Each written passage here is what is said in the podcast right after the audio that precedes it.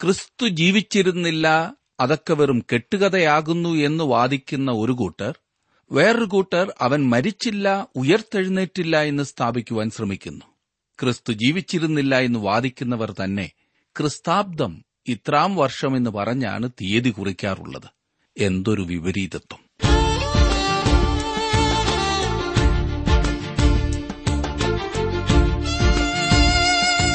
G W ആറിന്റെ വേദപഠന class ആരംഭിക്കുകയാണ്. ജീവസന്ദേശം. ഇന്നത്തെ നമ്മുടെ പാഠഭാഗം മർക്കോസ് എഴുതിയ സുവിശേഷം പതിനഞ്ചാം അധ്യായം മുപ്പത്തിയേഴ് മുതൽ പതിനാറാം അധ്യായത്തിന്റെ ഇരുപത് വരെയുള്ള വാക്യങ്ങളാണ് പ്രാർത്ഥനയോടെ നമുക്ക് ശ്രവിക്കാം. സഹോദരൻ ജോർജ് ഫിലിപ്പ് പഠനം ആരംഭിക്കുന്നു.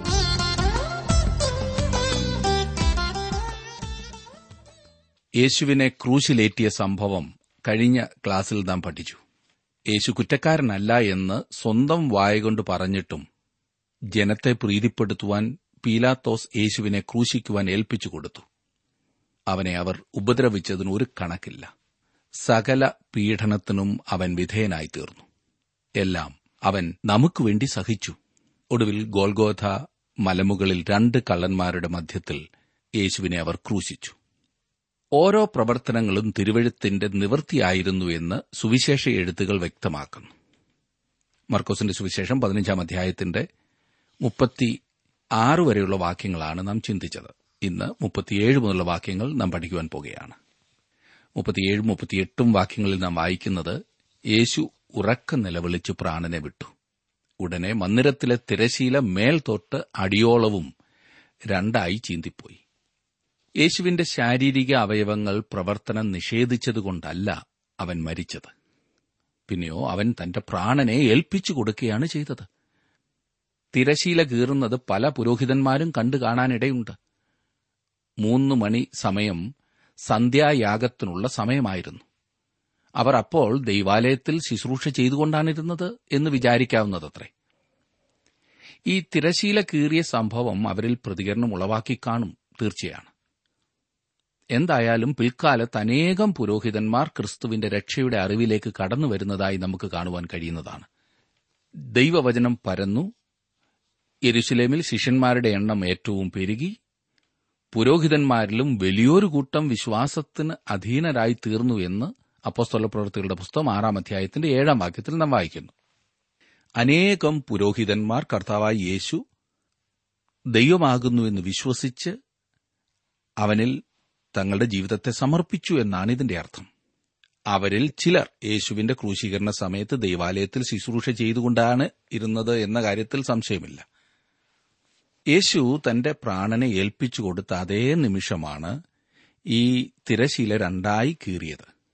ഇത് യാതൊരു കാരണവശാലും ഒരു യാദൃച്ഛിക സംഭവമല്ല.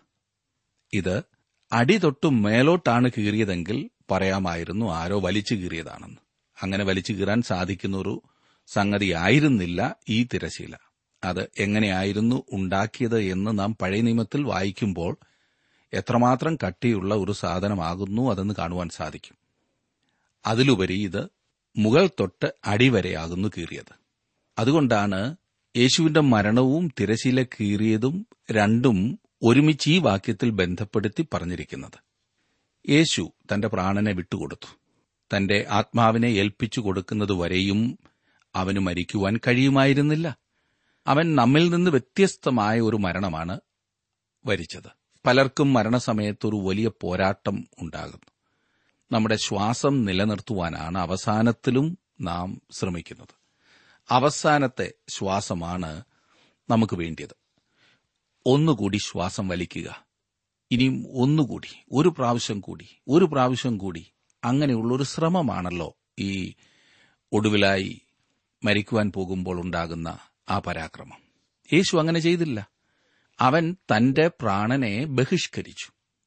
അത് നിശ്ചയമായും അവന്റെ മരണത്തെ ശാരീരികമായ രീതിയിൽ പോലും വ്യത്യസ്തമാക്കി തീർക്കുന്നു. അസാധാരണ ഒരു മരണം. ആരും അവനെ കൊന്നതല്ല. ആർക്കും അവനെ കൊല്ലുവാൻ സാധിക്കുമായിരുന്നില്ല.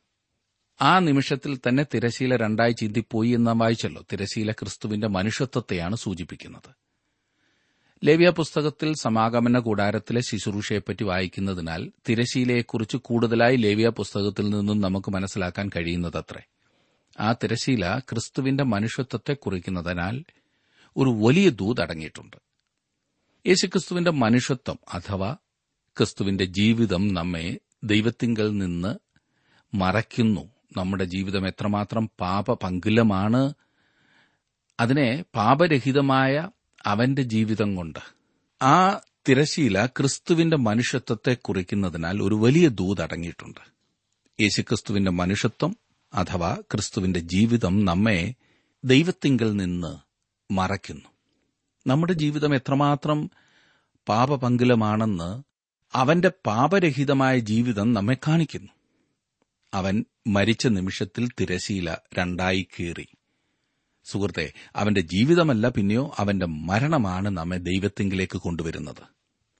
മുപ്പത്തിയൊൻപതാം വാക്യത്തിൽ നാം കാണുന്നത് അവനെതിരെ നിന്നിരുന്ന ശതാധിപൻ അവൻ ഇങ്ങനെ പ്രാണനെ വിട്ടത് കണ്ടിട്ട് ഈ മനുഷ്യൻ ദൈവപുത്രനായിരുന്നു സത്യം എന്ന് പറഞ്ഞു. ഇവിടെ ഒരു ശതാധിപൻ തന്റെ വിശ്വാസം ഏറ്റുപറയുകയാണ് ചെയ്തത്. അവന് ആ സമയം അത്രമാത്രമേ ചെയ്യുവാൻ കഴിയുമായിരുന്നുള്ളൂ. തന്റെ വിശ്വാസം പ്രകടമാക്കുന്നതിന് ശതാധിപന് അതിലപ്പുറം ഒന്നും തന്നെ പറയുവാൻ കഴിയുമായിരുന്നില്ല. യേശു ദൈവത്തിന്റെ പുത്രനാണെന്ന് അവൻ അംഗീകരിച്ചു. യേശു ആരായിരുന്നു എന്നും യേശു എന്താണ് ചെയ്യുന്നതെന്നും ഈ ശതാധിപൻ മനസ്സിലാക്കി. ഈ മനുഷ്യൻ വേദശാസ്ത്രപരമായ വിശദാംശങ്ങളെല്ലാം അറിഞ്ഞിരുന്നു എന്ന് ഞാൻ ചിന്തിക്കുന്നില്ല. എന്നാൽ ക്രിസ്തുവിന്റെ ക്രൂശിന്റെ ചുവട്ടിൽ അഭയം തേടുവാൻ ആവശ്യമായത് അവൻ അറിഞ്ഞു കഴിഞ്ഞു. ഏതൊരു പാപിയും അത്രമാത്രം ചെയ്യണമെന്നേ ദൈവം ആവശ്യപ്പെടുന്നുള്ളൂ എന്ന വസ്തുത താങ്കൾ മനസ്സിലാക്കുന്നുണ്ടോ സുഹൃത്തെ? നാം വിശ്വാസത്തോടെ ദൈവത്തിന്റെ അടുത്തേക്ക് കടന്നു ചെല്ലണമെന്നാണ് അവിടുന്ന് ആവശ്യപ്പെടുന്നത്. അതാണ് ഈ ശതാധിപൻ ചെയ്യുന്നത്. അയാൾ ഒരു റോമാക്കാരനായ യഹൂദേതരനായ മനുഷ്യനായിരുന്നു. മനുഷ്യരെ ക്രൂസിൽ തറച്ചു കൊല്ലുന്ന ക്രൂരമായ ജോലിയായിരുന്നു അവനുണ്ടായിരുന്നത് എന്ന് നാം ഓർത്തിരിക്കണം. എന്നാൽ യേശുവിന്റെ ക്രൂശുമരണം അവനെ രൂപാന്തരപ്പെടുത്തുകയാണ് ചെയ്തത്.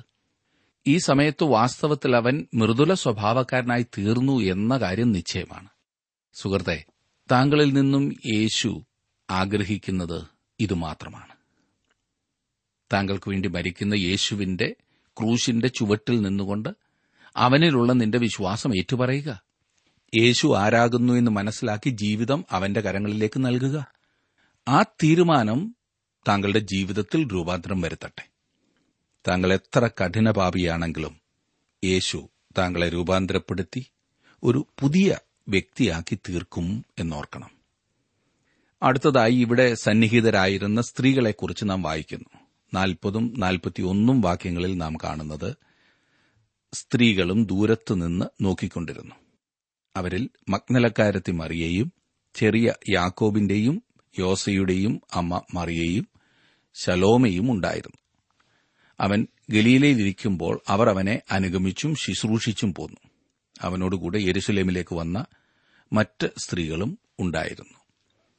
ക്രൂശിങ്കിൽ നിന്നും അവസാനം പോയതും കല്ലറയ്ക്കൽ ആദ്യമെത്തിയതും സ്ത്രീകളായിരുന്നു എന്നത് ശ്രദ്ധിക്കുക. അവർ ദൂരത്തു നിന്നിരുന്നു എന്നാണ് ഇവിടെ പറഞ്ഞിരിക്കുന്നത്. അവർ വിശ്വസ്തരായി നിലകൊണ്ടതായി കാണുന്നു. അവരാണ് അവസാനത്തോളം വിശ്വസ്തരായിരുന്നവർ.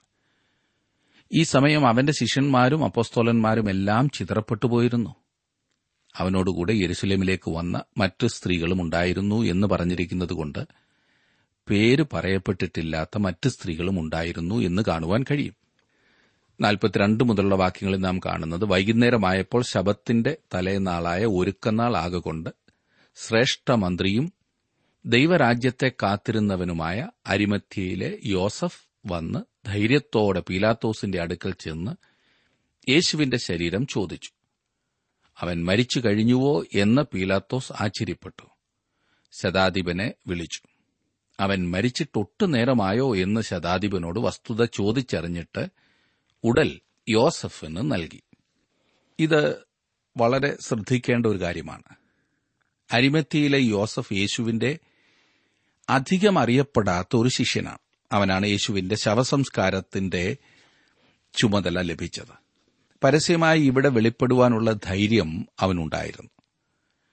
ഈ യോസഫ് സന്നിധ്രി സംഘത്തിലെ ഒരു അംഗമായിരുന്നു എന്നും അവൻ അവരുടെ ആലോചനയ്ക്കും പ്രവൃത്തിക്കും അനുകൂലമല്ലായിരുന്നു എന്നും ലൂക്കോസിന്റെ സുവിശേഷം ഇരുപത്തിമൂന്നാം അധ്യായത്തിന്റെ അൻപത്തി ഒന്നാം വാക്യത്തിൽ നാം വായിക്കുന്നുണ്ട്. അവൻ ആ ദേശത്തെ അരിമത്യ എന്ന പട്ടണക്കാരനും ദൈവരാജ്യത്തെ കാത്തിരുന്നവനുമായിരുന്നു.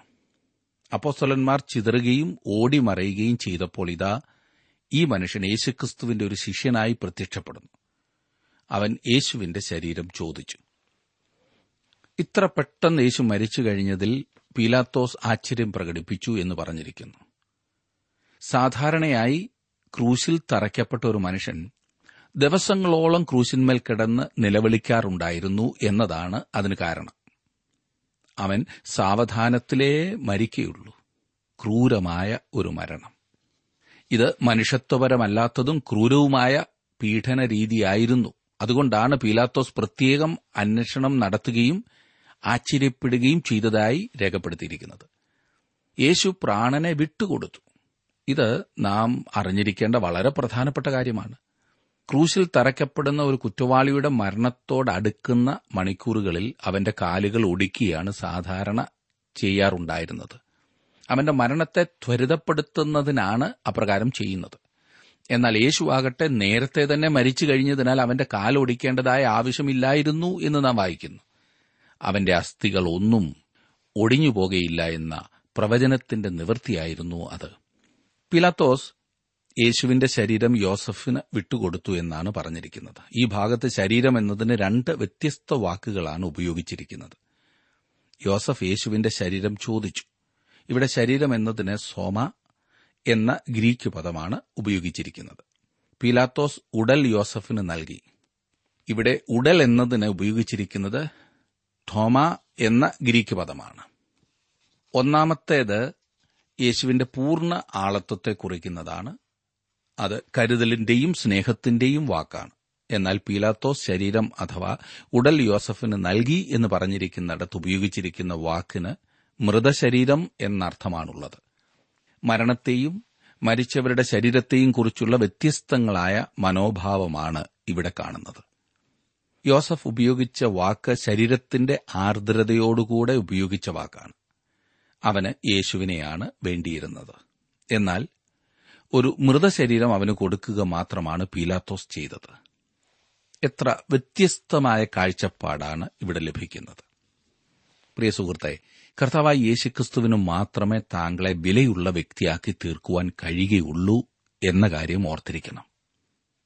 ഞാനും നിങ്ങളും അധികം വിലയുള്ളവരല്ല. എന്നാൽ നമ്മുടെ വീണ്ടെടുപ്പിനു വേണ്ടി അവൻ വലിയ വില കൊടുക്കുകയാണ് ചെയ്തത്. നാം ഈ ശരീരത്തിൽ ഞരങ്ങുകയും നെടുവേർപ്പെടുകയും ചെയ്യുന്നു. എന്നാൽ നമ്മുടെ ശരീരങ്ങൾ പോലും വീണ്ടെടുപ്പ് പ്രാപിക്കേണ്ടതുണ്ട്. നമ്മുടെ ശരീരത്തിന്റെ വീണ്ടെടുപ്പ് അനുഭവമാകുന്ന ഒരു സുദിനം വരുവാൻ പോകുന്നു. യോസഫ് ഒരു ധനാട്യനായ മനുഷ്യനായിരുന്നു. അവൻ വളരെ കരുതലോടെ യേശുവിന്റെ ശരീരം തന്റെ പുതിയ കല്ലറയിൽ വെച്ചു എന്ന് പറഞ്ഞിരിക്കുന്നത് ശ്രദ്ധിക്കുക. നാൽപ്പത്തിയാറാം വാക്യത്തിൽ അവൻ ഒരു ശീല വാങ്ങി അവനെ ഇറക്കി ശീലയിൽ ചുറ്റിപ്പൊതിഞ്ഞു. പാറയിൽ വെട്ടിയിട്ടുള്ള കല്ലറയിൽ വെച്ചു. കല്ലറവാതിൽക്കൽ ഒരു കല്ല് ഉരുട്ടിവെച്ചു. കല്ലറവാതിൽ മുദ്ര വെച്ചു. റോമാക്കാർ കല്ലറയ്ക്ക് മുദ്ര വെക്കുകയും റോമൻ പടയാളികളെ കാവൽ നിർത്തുകയും ചെയ്തു എന്ന് മത്തായുടെ സുവിശേഷത്തിൽ നാം വായിക്കുന്നുണ്ട്. ഇരുപത്തിയേഴാം അധ്യായത്തിന്റെ അറുപത്തിയാറാം വാക്യത്തിൽ. നാൽപ്പത്തിയേഴാം വാക്യത്തിൽ അവനെ വെച്ച ഇടം മഗ്നലക്കാരത്തി മറിയയും യോസയുടെ അമ്മ മറിയയും നോക്കിക്കണ്ടു. വിലപിക്കുന്നവർ സ്ത്രീകൾ മാത്രമായിരുന്നു. അവസാനത്തോളം അവർ യേശുവിനോട് കൂടെ ഉണ്ടായിരുന്നു. ദൈവം സ്ത്രീകളെ അനുഗ്രഹിക്കട്ടെ എന്ന് നമുക്കും പ്രാർത്ഥിക്കാം. ഇനിയും പതിനാറാം അധ്യായത്തിൽ നാം യേശുവിന്റെ പുനരുത്ഥാനത്തെയും സ്വർഗാരോഹണത്തെയും കുറിച്ച് കാണുന്നു. കർത്താവായ യേശുവിന്റെ ശാരീരികമായ ഉയർത്തെഴുന്നേൽപ്പ് ക്രിസ്തീയ വിശ്വാസത്തിന്റെ കാതലായ അടിസ്ഥാന പ്രമാണങ്ങളിൽ ഒന്നാണ്. ഇതിനെ സുവിശേഷ സത്യത്തിന്റെ ഹൃദയം എന്ന് വിളിക്കാവുന്നതാണ്. അപ്പസ്തോല പ്രവൃത്തികളുടെ പുസ്തകത്തിലെ ഓരോ പ്രസംഗവും ഉയർത്തെഴുന്നേൽപ്പിന്റെ ദൂതാണ്. ഓരോ പ്രസംഗകനും ഈ വിഷയത്തെയാണ് ഊന്നിപ്പറഞ്ഞിരിക്കുന്നത്. ആദിമസഭ നിരന്തരമായി ഇതിന്മേലാണ് ഉറച്ചു നിന്നിരുന്നത്. ഇന്ന് പല സഭകളിൽ ഈ പറഞ്ഞ ഉയർപ്പ് ഞായറാഴ്ച മാത്രമേ ഈ പുനരുത്ഥാനത്തെക്കുറിച്ച് പ്രസംഗിക്കാറുള്ളൂ. അല്ലെങ്കിൽ മരണവീട്ടിൽ. എന്നാൽ യേശു ഉയർത്തെഴുന്നേറ്റു. റോമാ സാമ്രാജ്യത്തിലെ പാപപങ്കുലമായ ജനതതിയെ അതിശയിപ്പിച്ച ആവേശകരമായ ദൂത് അതായിരുന്നു. അത് അവരെ കീഴ്മേൽ മറിച്ചു. അവർ അക്കാര്യം ലോകത്തോട് പ്രസ്താവിപ്പാൻ പുറപ്പെട്ടുപോയി. ഈ പ്രത്യാശയുടെ ദൂതാണ് ഇക്കാലത്ത് സഭ വളരെ ഉറപ്പോടും പ്രാഗൽഭ്യത്തോടും കൂടെ ലോകത്തിന് നൽകേണ്ടത്. അങ്ങനെ ചെയ്യുമെങ്കിൽ മാത്രമേ സഭയ്ക്ക് ആശയ്ക്ക് വഴിയുള്ളൂ. പതിനാറാം അധ്യായത്തിന്റെ ഒന്നാം വാക്യത്തിൽ നാം കാണുന്നത് ശബത്ത് കഴിഞ്ഞ ശേഷം മഗ്നലക്കാരത്തി മറിയയും യാക്കോബിന്റെ അമ്മ മറിയയും ശലോമയും ചെന്ന് അവനെ പൂശേണ്ടതിന് സുഗന്ധവർഗം വാങ്ങി. ഇത് ആഴ്ചയുടെ ഒന്നാം ദിവസമായ ഞായറാഴ്ച അതിരാവിലെ സമയമായിരുന്നു. അവർക്ക് യേശുവിന്റെ ശരീരത്തിൽ തൈലം പൂശുവാൻ ഒരവസരവും ലഭിച്ചിരുന്നില്ല. തന്റെ വിലയേറിയ തൈലം പാഴാക്കിയത് ബഥാനിയിലെ മറിയ അല്ലായിരുന്നു. പിന്നെയോ ഇവിടെ ഈ പറഞ്ഞിരിക്കുന്ന സ്ത്രീകളായിരുന്നു. കാരണം അവർ അതുമായി കല്ലറയ്ക്കൽ വന്നപ്പോഴേക്കും യേശു ഉയർത്തെഴുന്നേറ്റ് പോയി കഴിഞ്ഞിരുന്നു രണ്ടു മുതലുള്ള വാക്യങ്ങളിൽ നാം വായിക്കുന്നത് പതിനാറിന്റെ രണ്ട് മൂന്ന് നാല് ഞാൻ വായിക്കാം. ആഴ്ചവട്ടത്തിന്റെ ഒന്നാം നാൾ അധികാലത്ത് സൂര്യൻ ഉദിച്ചപ്പോൾ അവർ കല്ലറയ്ക്കൽ ചെന്നു.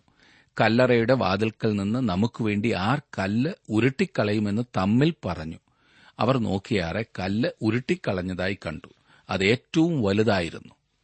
ശബത്ത് ശനിയാഴ്ച സൂര്യാസ്തമനത്തോടെ അവസാനിച്ചിരുന്നു. അതിനുശേഷമായിരിക്കണം അവർ ഞായറാഴ്ച രാവിലെ കല്ലറയ്ക്കലേക്ക് കൊണ്ടുപോകുവാനുള്ള സുഗന്ധവർഗം ശേഖരിച്ചത്. ക്രൂശിന്റെ സമീപെ നിന്നിരുന്ന സ്ത്രീകൾ തന്നെയാണ് കല്ലറയ്ക്കലും എത്തിയത്. ക്രൂശിന്റെ സമീപത്ത് അവസാനമായും കല്ലറയ്ക്കൽ ആദ്യവും സ്ത്രീകളെ കാണുവാൻ കഴിയുമെന്ന് പറയുന്നതിൽ തെറ്റില്ല.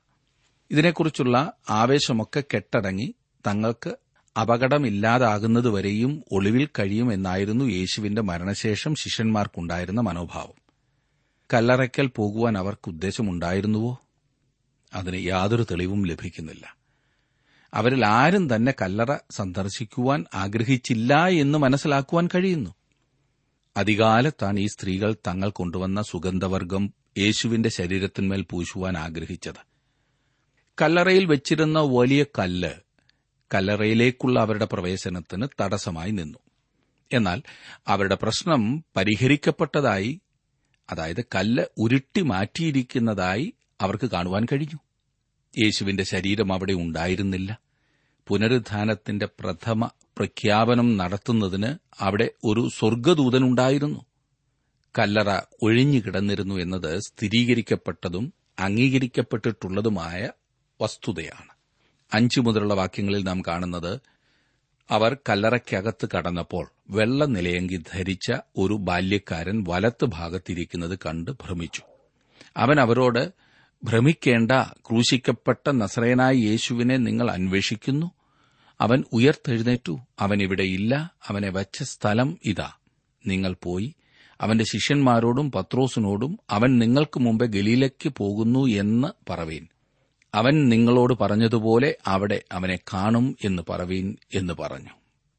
ഒഴിഞ്ഞ കല്ലറയെക്കുറിച്ചുള്ള വസ്തുതകൾ പഠിക്കുവാൻ നമുക്ക് നാല് സുവിശേഷങ്ങളിലെ രേഖകൾ ഒന്നിച്ച് ചിന്തിക്കേണ്ടതുണ്ട്. ചില വിവരങ്ങൾ മത്തായുടെ സുവിശേഷത്തിലും ബാക്കിയുള്ളവ യോഹന്നാന്റെ സുവിശേഷത്തിലും ലഭിക്കുന്നുണ്ട്. പോയി ശിഷ്യന്മാരോട് പറക എന്ന പ്രത്യേകമായ നിർദ്ദേശം ഈ സ്ത്രീകൾക്ക് ലഭിച്ചു. ദൂതൻ സ്ത്രീകളോട് ഈ ദൂത് പറഞ്ഞയക്കുന്നതിൽ നിന്നും അവൻ ശിഷ്യന്മാരുടെ വരവ് പ്രതീക്ഷിച്ചിരുന്നില്ല എന്ന് മനസ്സിലാക്കാവുന്നതത്രേ. യേശു മുമ്പ് പ്രസ്താവിച്ചിട്ടുള്ളതുപോലെ അവരെ ഗലീലയിൽ വെച്ച് കാണും.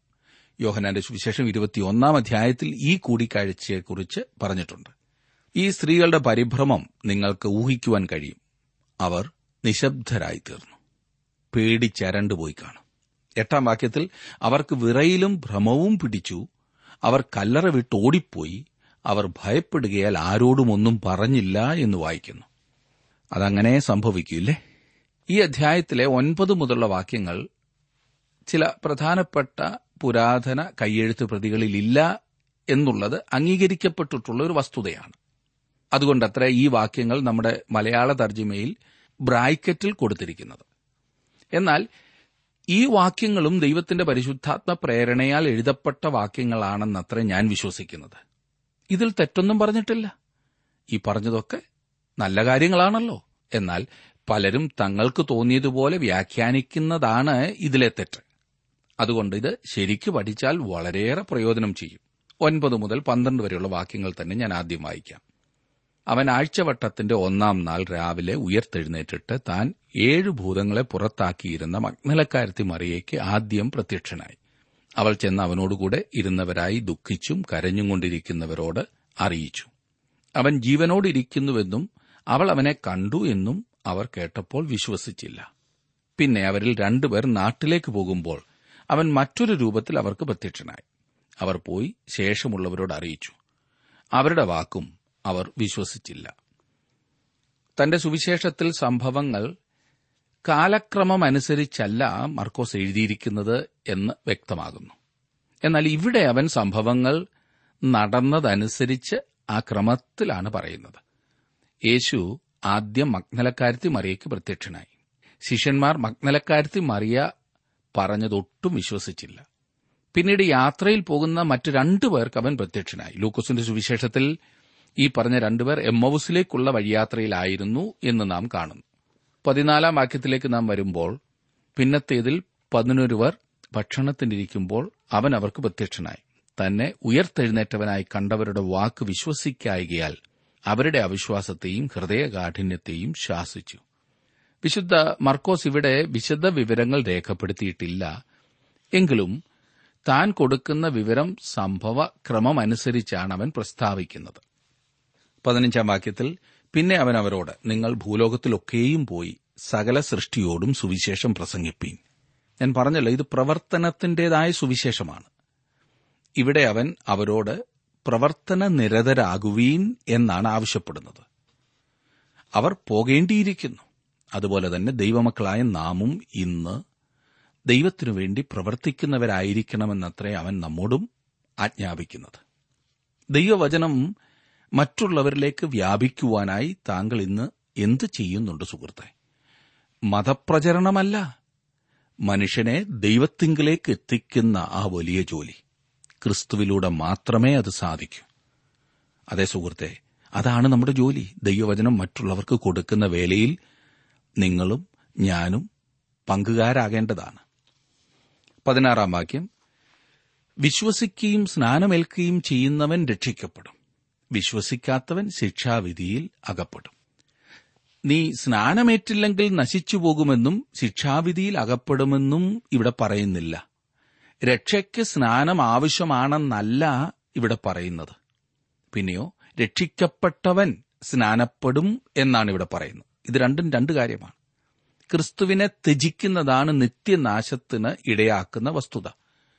പുത്രനിൽ വിശ്വസിക്കുന്നവന് നിത്യജീവനുണ്ട്. പുത്രനെ അനുസരിക്കാത്തവനോ നിത്യജീവനെ കാണുകയില്ല. ദൈവക്രോധം അവന്റെ മേൽ വസിക്കുന്നതേയുള്ളൂ എന്ന് യോഹന്നാന്റെ സുവിശേഷം മൂന്നാം അധ്യായത്തിന് മുപ്പത്തിയാറാം വാക്യത്തിൽ നാം വായിക്കുന്നുണ്ടല്ലോ. ഇനിയും പതിനേഴും പതിനെട്ടും വാക്യങ്ങൾ ഞാൻ വായിക്കാം. ശ്രദ്ധിച്ചാട്ടെ. വീണ്ടും പ്രധാനപ്പെട്ട ചില വാക്യങ്ങൾ. വിശ്വസിക്കുന്നവരാൽ ഈ അടയാളങ്ങൾ നടക്കും. എന്റെ നാമത്തിൽ അവർ ഭൂതങ്ങളെ പുറത്താക്കും. പുതുഭാഷകളിൽ സംസാരിക്കും. സർപ്പങ്ങളെ പിടിച്ചെടുക്കും. മരണകരമായ യാതൊന്നു കുടിച്ചാലും അവർക്ക് ഹാനി വരികയില്ല. രോഗികളുടെ മേൽ കൈവച്ചാൽ അവർക്ക് സൌഖ്യം വരും എന്ന് പറഞ്ഞു. അതേ സുഹൃത്ത് ഈ അടയാള വരങ്ങൾ ഏതെങ്കിലും ഒന്ന് താങ്കൾ സ്വീകരിക്കണമെങ്കിൽ താങ്കൾ ഇവിടെ പറഞ്ഞിരിക്കുന്നതെല്ലാം അംഗീകരിച്ച മതിയാകൂ. മനസ്സിലായല്ലോ? ഒന്ന് വ്യാഖ്യാനിച്ച് സ്വീകരിക്കുകയും മറ്റൊന്ന് അക്ഷരാർത്ഥത്തിൽ സ്വീകരിക്കുകയും ചെയ്താൽ അത് ശരിയാകില്ല. ഈ അടയാളങ്ങൾ സുവിശേഷ ഘോഷണത്തിന്റെ തുടർച്ചയായി നടന്നവയാണ്. അത് ഓർക്കണം. എന്നാൽ അവ സുവിശേഷ ഘോഷണം തുടർന്ന് നടത്തുന്നതിനുള്ള അടയാളങ്ങളല്ല. ആദിമസഭയിൽ പോലും അവ അപ്രത്യക്ഷമായി തീരുകയാണ് ഉണ്ടായത്. എന്നാൽ ഇന്നും ചില സുവിശേഷ വേല സ്ഥലങ്ങളിൽ ഈ പറഞ്ഞ അടയാളങ്ങൾ വെളിപ്പെട്ടുകൊണ്ടാണിരിക്കുന്നത്. ആരെങ്കിലും ഇത് ഇക്കാലത്തേക്കുള്ള അലംഘനീയമായ കൽപ്പനകളാണെന്ന് വിചാരിക്കുന്നുവെങ്കിൽ ഇവയെല്ലാം തന്നെ ഒരുപോലെ അതായത് വിഷം കഴിക്കുന്നത് പോലും അംഗീകരിക്കേണ്ടതാണ്. ഏതെങ്കിലും ഒന്നിന് അമിത പ്രാധാന്യം കൊടുക്കുന്നത് തെറ്റായ വ്യാഖ്യാനമത്രേ. ഒന്നാം നൂറ്റാണ്ട് അവസാനിക്കുന്നതിന് മുമ്പ് തന്നെ അടയാളവരങ്ങൾ അപ്പോസ്തോലത്വത്തിന്റെ തെളിവല്ലാതായി തീരുന്നു എന്ന് നാം കാണുന്നു. അതുകൊണ്ടാണ് യോഹന്നാൻ എഴുതിയ രണ്ടാം ലേഖനം പത്താം വാക്യത്തിൽ നാം വായിക്കുന്നത് ഒരുത്തൻ ഈ ഉപദേശവും കൊണ്ടല്ലാതെ നിങ്ങളുടെ അടുക്കൽ വന്നുവെങ്കിൽ അവനെ വീട്ടിൽ കൈക്കൊള്ളരുത് അവന് കുശലം പറയുകയുമരുത് എന്ന്. ഈ കാലത്തെ ഏറ്റവും വലിയ അടയാളം ദൈവത്തിന്റെ വചനമാണ്. പത്തൊൻപതും ഇരുപതും വാക്യങ്ങളിൽ നാം വായിക്കുന്നത് ഇങ്ങനെ കർത്താവായ യേശു അവരോട് അരളി ചെയ്ത ശേഷം സ്വർഗത്തിലേക്ക് എടുക്കപ്പെട്ടു. ദൈവത്തിന്റെ വലത്ത് ഭാഗത്തിരുന്നു അവർ പുറപ്പെട്ട എല്ലായിടത്തും പ്രസംഗിച്ചു. കർത്താവ് അവരോടുകൂടെ പ്രവർത്തിച്ചും അവരാൽ നടന്ന അടയാളങ്ങളാൽ വചനത്തെ ഉറപ്പിച്ചും പോന്നു. സ്വർഗാരോഹണത്തിന്റെയും ദൈവത്തിന്റെ വലത്തുഭാഗത്ത് യേശു ചെയ്യുന്ന ഇന്നത്തെ ശുശ്രൂഷയുടെയും ചുരുങ്ങിയ വിവരണമാണ് മാർക്കോസ് ഇവിടെ നൽകുന്നത്. ശിഷ്യന്മാർ സകല സൃഷ്ടിയെയും സുവിശേഷം അറിയിപ്പാനായി പുറപ്പെട്ടുപോയി കർത്താവ് അവരോട് ചേർന്ന് പ്രവർത്തിക്കുകയും അവർ ചെയ്ത അടയാളങ്ങളാൽ വചനം സ്ഥിരീകരിക്കുകയും ചെയ്തു. ഇതാണ് പ്രവർത്തനത്തിന്റേതായ സുവിശേഷം. നാം ദൈവത്തിനു വേണ്ടി പ്രവർത്തിക്കുന്ന സ്ത്രീ പുരുഷന്മാരായി തീരുവാൻ ദൈവം നമ്മെ സഹായിക്കട്ടെ എന്ന പ്രാർത്ഥനയോടെ നമുക്ക് ഈ പഠനം അവസാനിപ്പിക്കാം പ്രാർത്ഥിക്കാം. കർത്താവെ അവിടുത്തെ മരണത്തെക്കുറിച്ചും പുനരുദ്ധാനത്തെക്കുറിച്ചും ഭൂലോകമൊക്കെയും പോയി അവിടുത്തെ വചനം അറിയിക്കുന്നതിനെക്കുറിച്ചും പഠിക്കുവാൻ അവിടുന്ന് തന്ന അവസരത്തിനായി സ്തോത്രം. ഞങ്ങളുടെ ജീവിതത്തിൽ ഞങ്ങൾ പഠിച്ച കാര്യങ്ങൾ അനുവർത്തിക്കുവാൻ അവിടുന്ന് ഞങ്ങളെ ശക്തീകരിക്കണമേ. യേശുക്രിസ്തുവിന്റെ നാമത്തിൽ തന്നെ. ആമേൻ.